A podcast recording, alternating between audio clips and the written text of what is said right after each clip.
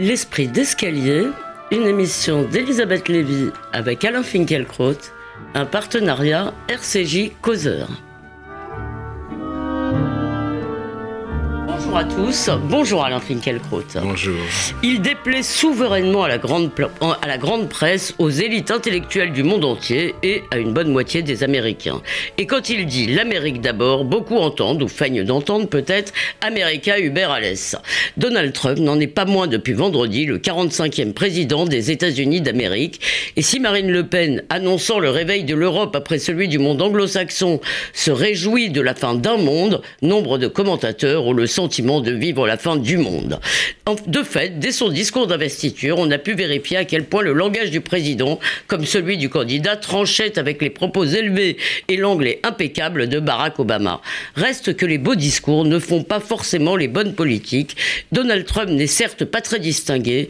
Quand il parle de frontières d'immigration ou plus encore peut-être d'intérêt national, America First, il n'en répond pas moins aux aspirations de ce qu'Orwell appelait les gens ordinaires, c'est-à-dire comme nous l'explique le philosophe Roger, Roger Scruton dans Le Monde, des millions de personnes qui, de part et d'autre de l'Atlantique, ne vivent plus dans le même univers mental que les élites libérales mondialisées.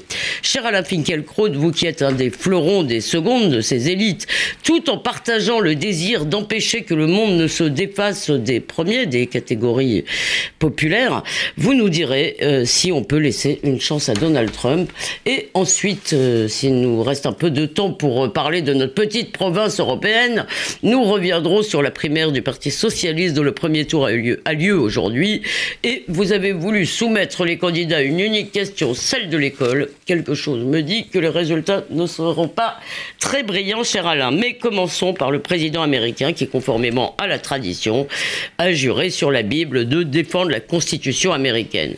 Euh, maintenant qu'il est investi après avoir été choisi par le peuple américain, euh, cher Alain, je précise d'abord que euh, ce président divise euh, euh, l'Amérique et il divise aussi beaucoup les lecteurs, les auditeurs et les admirateurs d'Alain Finkielkraut. Alors, maintenant qu'il a été investi, est-ce que vous retirez gros con Non.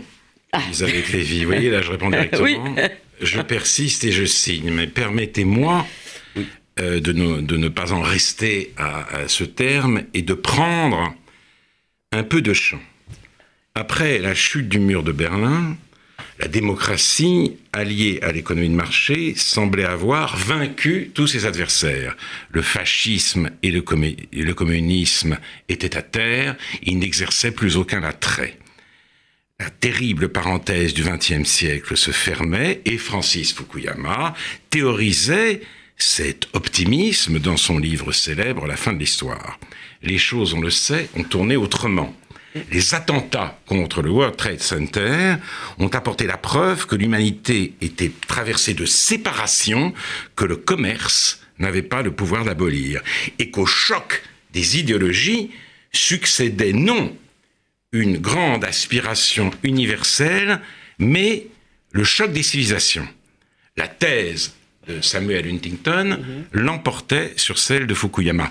Barack Obama a cru pouvoir renverser la vapeur avec le grand discours du Caire, où il tendait la main au monde musulman en pointant du doigt l'horrible laïcité à la française. Il a échoué, il a échoué, et c'est, nous disent ces turiféraires, notamment français, un président huntingtonien qui est entré à la Maison Blanche. Trump regarde la réalité en face, il ne se paye pas de mots, il se présente comme le défenseur sans complexe, non seulement des intérêts américains, mais de la civilisation occidentale. Et c'est là, justement, que le bas blesse. Précisément parce que devenu Huntingtonien par la force des choses, je crois que nous autres occidentaux, nous avons des ennemis redoutables et que le terrorisme nous menace autant que la submersion migratoire, parce qu'autrement dit, je me reconnais dans la civilisation occidentale, eh bien, je ne peux pas me reconnaître dans ce Rambo gonflé à la testostérone et tout, tout content d'exhiber ses robinets en or. D'accord, alors bah, très bien, euh, la vulgarité, mais dans le fond. C'est plus que la vulgarité. Dans le fond, non mais euh, permettez-moi d'insister, parce que Barack, Obama, c'est l'homme parfait. L'homme idéal, il est intelligent, il est beau, il est cultivé, il danse bien, il est à mourir de rire, euh, c'est un athlète accompli, bon mari, bon père, c'est le type idéal. Il a l'air simplement de lui manquer peut-être quelque chose qui fait un bon politique ou un bon président. Peut-être que ce n'est pas du côté de toutes ces qualités qu'il faut le chercher. Et Gil Michaeli me cite souvent Johnson, qui a réussi à faire, à mettre, à mettre faire la ségrégation, et Johnson ne, lisait pas sans doute beaucoup plus de livres que Donald Trump. Il ne s'agit pas de lire des livres, il ne s'agit pas de cela. Johnson était un professionnel de la politique, il avait du métier, ce métier qui manque cruellement à Donald Trump. Et j'insiste, quel rapport entre l'occidentalité défini et défendu par Kundera dans son article de 1984, Un Occident kidnappé, la tragédie de l'Europe centrale, et Donald Trump. Celui-ci n'assume... Peut-être Churchill dont il a mis la photo dans son bureau Et à côté de son aigle alors. Euh, celui-ci, Donald Trump, n'assume ni ne résume notre civilisation, il lui fait honte. Et je vous rappelle que... Euh, euh, avant de se préparer, si tant est qu'il l'ait fait, à euh, être président de la première puissance mondiale, Trump doit sa célébrité à une émission de télé-réalité The Apprentice, l'un des succès télévisés les plus retentissants des dernières décennies. Lors de la première en 2004, le milliardaire est apparu à l'écran pour dire qu'il a sélectionné 16 jeunes entrepreneurs américains, 8 femmes et 8 huit hommes, et que ceux-ci allaient en concourir 16 semaines, et qu'ils seraient progressivement éliminés avant qu'un juge, avant qu'un gagnant n'émerge. Ce dernier se verrait offrir une place de président d'une des compagnies de l'Empire Trump pendant un an avec un salaire énorme. Et quand il a retrouvé les candidats logés somptueusement dans une des suites dans l'une des, euh, la suite d'un de, ces hôtels, Trump leur a dit ce sera dur et sans concession, mais le jeu en vaut la chandelle. À l'issue de la première épreuve, euh, euh, qui, qui consistait à vendre le plus de limonade possible dans les rues de New York, les filles étaient devant. Donald Trump les a récompensées en les emmenant visiter le plus bel appartement de New York, le sien, un gigantesque loft saturé de meubles dorés, de lustres en cristal et de fontaines d'un goût discutable, comme l'écrit Laure Mandeville dans son livre qui est vraiment Donald Trump. Trump, c'est en guise de civilisation occidentale le, culte de euh, l'avidité, euh, la passion fatale pour les richesses euh, soudaines, la destruction de toutes les autres valeurs que celles que celle de l'argent. Voilà ce qu'il incarne, voilà ce qu'on nous propose, et voilà ce qu'on nous demande d'aimer. Non, mais vous pouvez pas. C'est une insulte au sens commun. Personne ne vous demande de l'aimer, mais excusez-moi, c'est un peu facile. Les, journaux le font à longueur de temps. Vous pouvez m'exhiber toutes sortes de raisons de le vomir, de le mépriser, la télé-réalité. Mais qu'est-ce qu'il a dit d'intelligent, Elisabeth Excusez-moi, qu'est-ce qu'il a dit d'intelligent Laissez-moi vous poser une question tout de même. Mais enfin, quand même. Je veux dire, j'essaye de, j'essaye depuis tout à l'heure. Je veux dire, de, de vous vous rappeler simplement qu'il a été élu par les Américains. Je suis navré de vous le dire et j'aimerais vous poser une avec question. 3 millions avec 3 millions de votes Très bien, il a été élu, personne ne le conteste. 3 millions, il a, il a perdu le vote populaire. Il a été élu, je ne le conteste pas, mais il a perdu le vote populaire. Est-ce qu'on peut poser une question Bien sûr. Excusez-moi, j'aimerais comprendre parce que c'est très facile, très bien. Encore une fois, il est vulgaire, il, est, il a des goûts horribles. Je n'ai jamais utilisé le mot vulgaire. D'accord, mais vous décrivez la vulgarité, c'est pas mal. Je, pas, je vous le reproche ça Va, ça va très, très au-delà de la vulgarité. La vulgarité, est, un, question à la vulgarité est un beaucoup trop beau mot pour, pour Donald Trump. Ok. Très bien, j'aimerais néanmoins vous poser une question. J'aimerais savoir, parce que euh, c'est très facile de ne plus entendre rien d'autre que tout cela. On n'entend pas, quand il dit, moi je, suis navré, j'essaye d'écouter aussi ce qu'il dit, d'accord? Et quand il dit America First, c'est-à-dire c'est-à-dire, me semble-t-il, ce que font à peu près, ou ce que devraient faire à peu près tous les États, tous les chefs d'État, font évidemment passer les intérêts nationaux, les intérêts de leur nation, avant euh, ceux des autres. Donc, dans le fond, il dit en quelque sorte une vérité des relations internationales. Quand il dit, quand il parle de frontières, quand il parle d'immigration, vous savez bien que ça répond à des aspirations. Donc, est-ce que par ailleurs, si vous voulez, si, étant entendu que vous aimiez Barack Obama, mais que vous n'aimiez pas sa politique, est-ce que vous êtes absolument sûr et certain que la politique de Donald Trump sera calamiteuse? Est-ce que le retour aux nations n'est peut-être pas quelque chose que vous avez aussi souhaité? J'ai souhaité le retour aux nations. Je ne sais pas plus que vous ce que sera la politique de Donald Trump.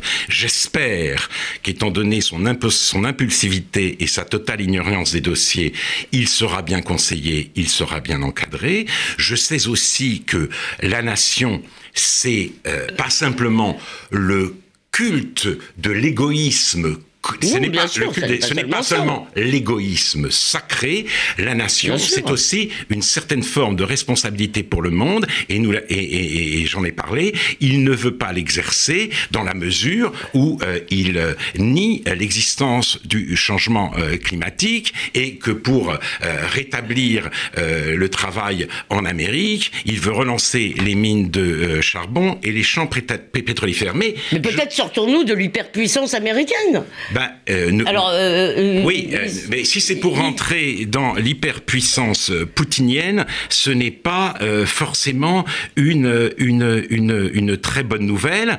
Et il y a, il y a, il y a si vous voulez, une, une différence à faire entre l'hyperpuissance et la responsabilité pour le monde. Et ce qu'on peut reprocher à Obama, c'est de, de ne pas avoir exercé cette responsabilité exactement comme il l'aurait dû. Est-ce que, pour reprendre une de vos expressions à la, à la Finkielkraut, est-ce qu'il n'y a pas un risque que l'on fasse à Trump le cadeau du réel, en quelque sorte? Non, euh, non, je, ne crois pas. Je ne crois pas. D'abord parce que précisément, il a, il a, euh, on, a, on a énoncé toutes les bourdes qu'il faisait. Son ignorance ne, ne, ne, le rend pas apte à faire face à la réalité parce que précisément il ne la connaît pas. Il ne la connaît pas.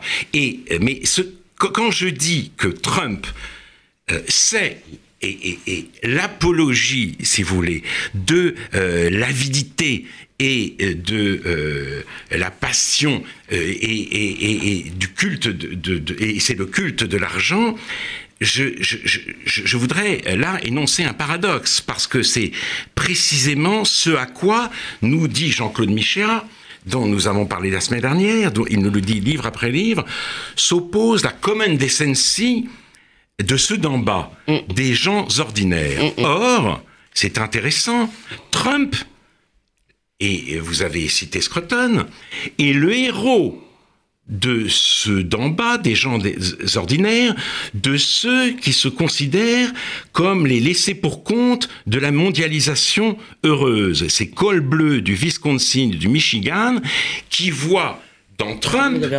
l'incarnation de la revanche du peuple sur les élites. Voilà une belle objection faite pour Michel. Alors justement, mais qu'est-ce que ça veut dire?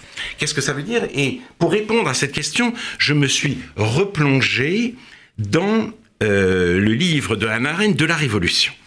Et je voudrais en lire un extrait passionnant et, si vous voulez, euh, très, très scabreux, très courageux. Euh, elle, elle, dit que l'effort précoce de vaincre la misère apparemment éternelle de l'humanité constitue certainement l'un des plus grands exploits de l'histoire de l'Occident et de l'histoire de l'humanité.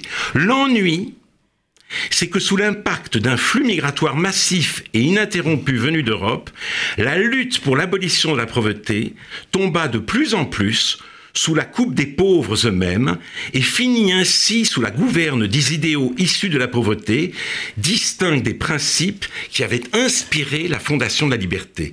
Car, ajoute Anna Arendt, l'abondance et la consommation sans fin sont l'idéal dont rêvent les pauvres, elles sont le mirage dans le désert de la misère. En ce sens, opulence et détresse ne sont que les deux faces d'une même médaille, les chaînes de la nécessité n'ont nul besoin d'être d'airain, elles peuvent être de soi. Et ça, c'est tout à fait incroyable qu'elle s'exprime ainsi. Parce que, mais, moi, je pense que ça, ça, peut nous aider à mieux comprendre le phénomène Trump. Il n'est pas le continuateur de la révolution américaine, célébrée par Hannah Arendt, il est l'incarnation du rêve américain dans sa forme la plus sommaire, la plus bête et j'ajoute la plus vile. Et, et, je dis donc, le rêve américain aura-t-il raison de la révolution américaine et même de la civilisation américaine? Telle est la question qui se pose aujourd'hui avec une acuité absolument dramatique. Mais pardon, vous êtes tout de même un peu injuste là sur une chose, parce que peut-être que Trump présente le modèle de l'avidité des robinets en or de la réussite, mais il parle aussi de l'Amérique, il parle des usines, il parle quand, tout de même, il y a quand même, si vous voulez, si on parle réellement de ce que veulent les gens, ils veulent qu'on arrête l'immigration, ils veulent qu'on leur mette des frontières, ils veulent retrouver le sentiment euh, national, disons, un sentiment national. Donc peut-être que ce Trump donne des mauvaises réponses, mais il se contente pas de leur dire vous aurez des robinets en or comme moi. Non, il leur dit quand même, mais il se présente quand même à eux comme un modèle, et ce faisant, il dit voilà, voilà le rêve américain, voilà à quoi on peut arriver en Amérique. Bien entendu, il ne fait pas la promesse à tous les Américains de devenir des tous des Trump, ce qu'à Dieu ne plaise, mais c'est, si vous voulez, pour lui, euh, la, valeur, euh, l'idéal régulateur. Et là, Michéa, ne doit pas être complètement laissé de côté, parce que je crois qu'il y a beaucoup de gens d'en bas que son élection désole.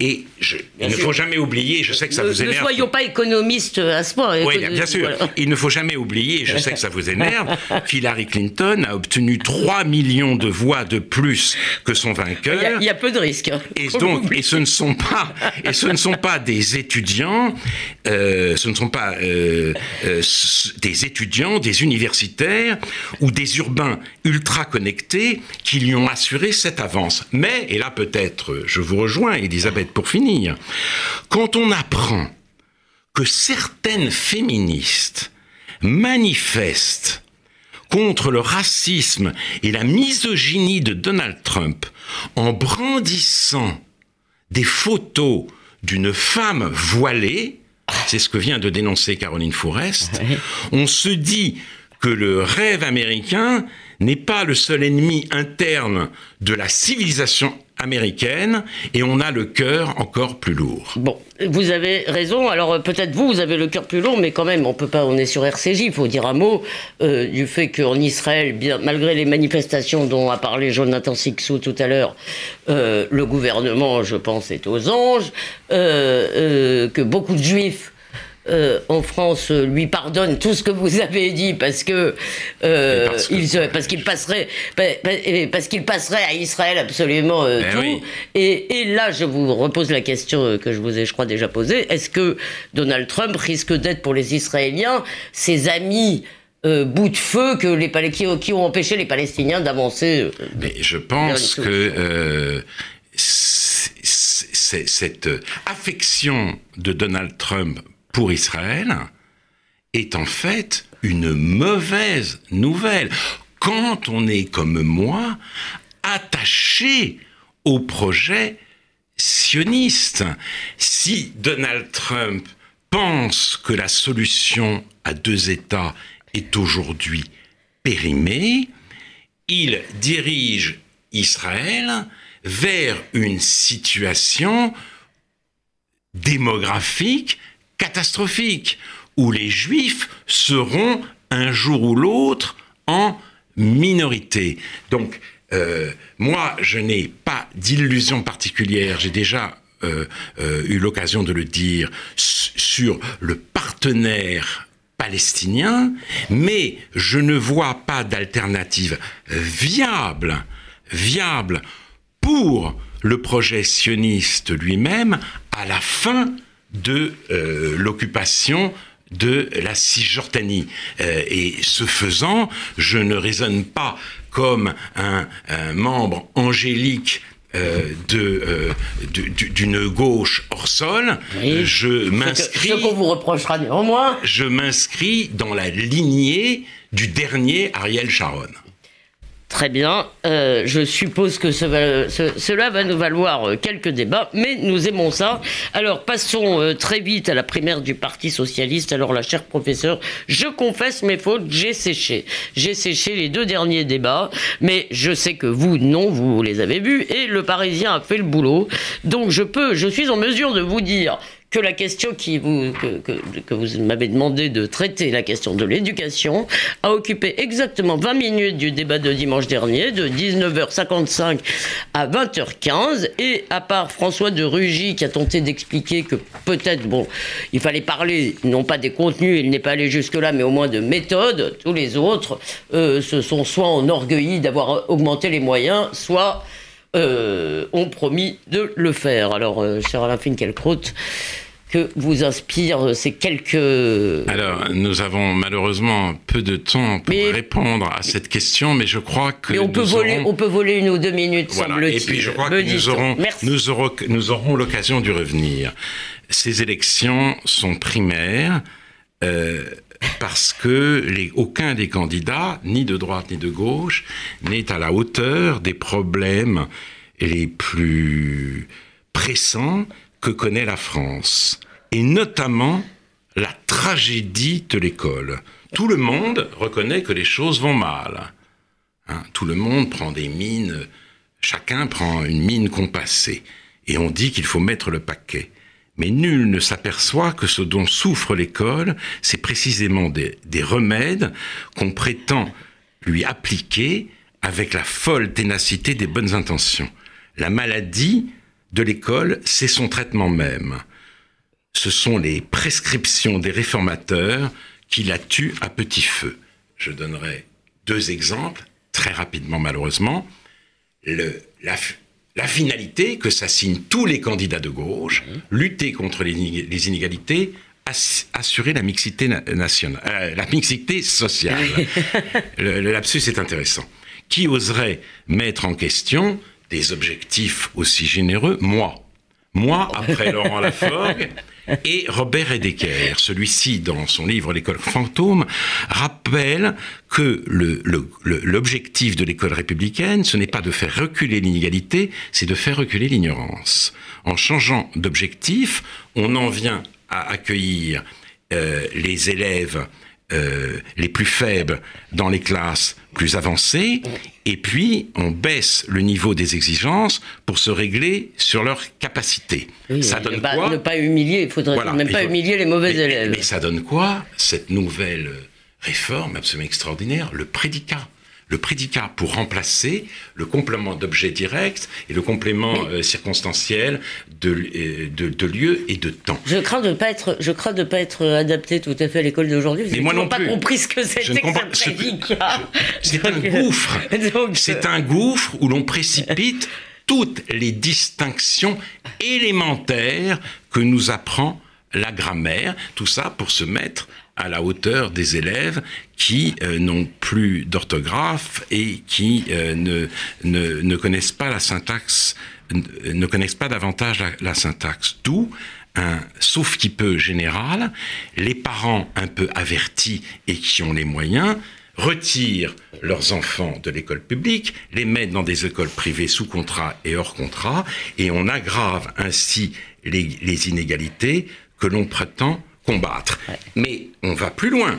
On, va jusqu'à penser que le savoir lui-même est inégalitaire, puisque il y a, les, héritiers accèdent euh, par droit de naissance à la culture. Résultat, on la marginalise. La littérature disparaît progressivement de euh, l'enseignement, et notamment de euh, l'enseignement du français. J'ai entendu des jeunes filles dans le métro parler de leurs EPI il y a quelques jours, Alors, beaucoup ri. Les EPI, les enseignements pratiques interdisciplinaires, Madame Bovary mange-t-elle équilibré, je l'ai déjà cité, etc. Il y a d'autres citations à faire. Comment convaincre vos camarades de euh, jouer au handball aussi? Ça, c'est une des, un, euh, comment dire, un, documentaire, euh, une vidéo qu'on demandait aux, aux, élèves de préparer en travaillant, bien entendu, en équipe. On travaille en équipe. Donc tout cela est, est, est évidemment affligeant, mais j'en viens, j'en viens parce que nous avons peu de temps au deuxième thème, euh, assurer la mixité sociale. En l'occurrence, il s'agit de la mixité ethnique et effectivement, euh, beaucoup de, de, de, de parents aujourd'hui ils sont hostiles. Serait-il Raciste. raciste Voudrait-il cultiver l'entre-soi? Non. Simplement, ils, ils ont peur des euh, incivilités, de la violence grandissante et de la contestation des cours. Et, aussi du niveau qui, forcément, avec des élèves qui maîtrisent pas toujours le français quand ils arrivent, Exactement. du niveau qui est, qui est tiré plutôt vers le bas.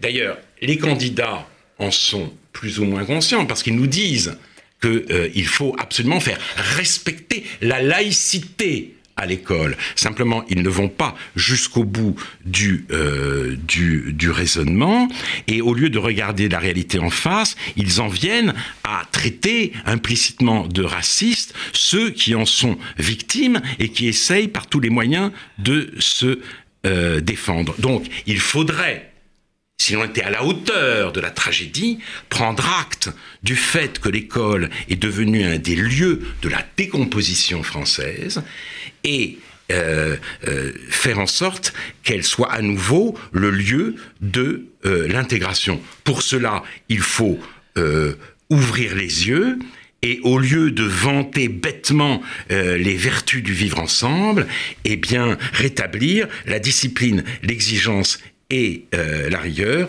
tout en mettant un coup d'arrêt, évidemment, et on en a déjà parlé, à l'immigration. Je ne crois pas avoir entendu un seul de ces trois mots euh, dans les débats que je n'ai pas écoutés, du reste, mais enfin je les ai pas lus dans les comptes rendus, discipline, exigence, rigueur.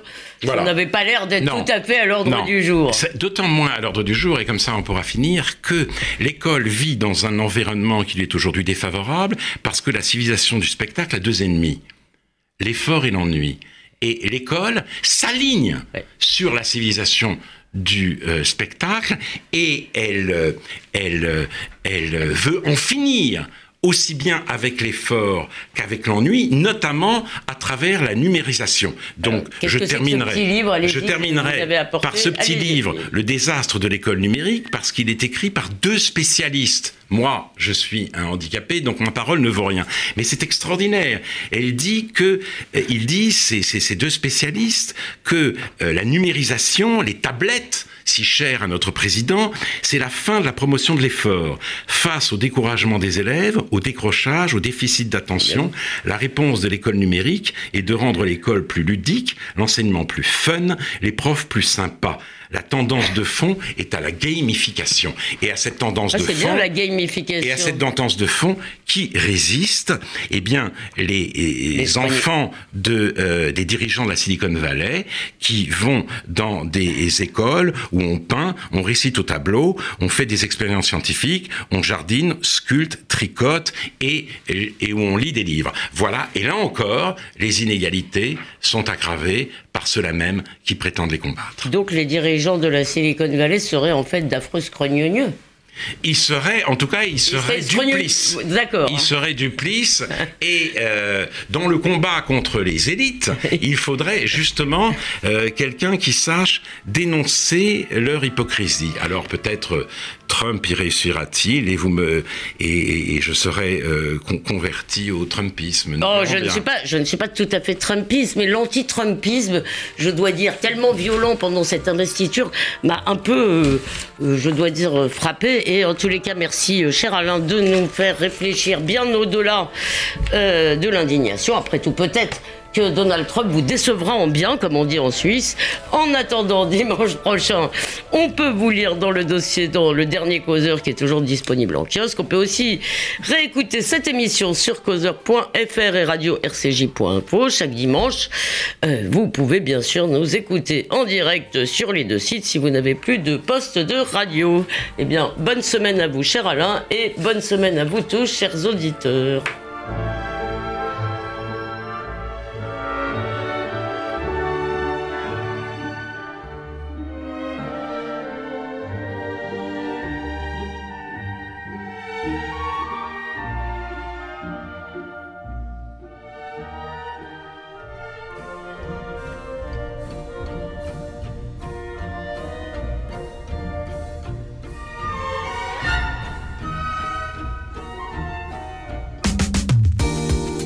Bonne journée sur RCJ.